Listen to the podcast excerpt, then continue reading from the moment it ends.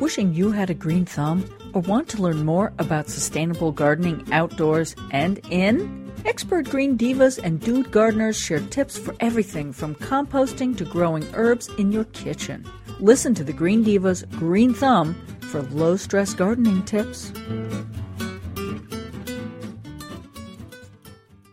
This is gardening in two minutes. When it comes to urban gardening, every inch is valuable. There's several different methods that you can take and utilize every square feet that you have available to grow in. One of them is trellising. That's right. And another one is intercropping. Intercropping is the practice of planting crops, two of them, in the same spot. We'll explain. So if you have something like potatoes, that you mound up or you plant in rows, it's going to be a little while in the beginning of the summer before your potatoes start to sprout. So you can take something like radishes, which only take about a month, and put them in between the rows of the potatoes. Another option could be if you're growing Brussels sprouts, which takes a great amount of time. In the center between the rows, you could plant something like spinach, which takes about 45 to 50 days. The key to any one of these examples is you want to plant a fast growing crop in with that m- main slow growing crop. Another one can be You can plant something like corn within your lettuce bed.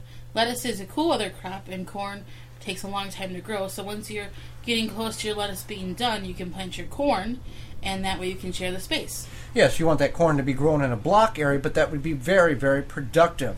Another one would be if you have a tall trellis that is in the shape of a triangle where it points to the top, and you have plants growing on either side, and you have a dead space in the center. Then you can put something like broccoli, cauliflower, or you could even do an herb bed in there as well. Herbs would be beneficial because they take less amount of sunlight. Another thing you might want to consider is the possibility of growing lettuce in the early portion of the season in where you're going to put your tomato plants for the same reason. The lettuce will be done about the time that tomatoes will start going in the ground.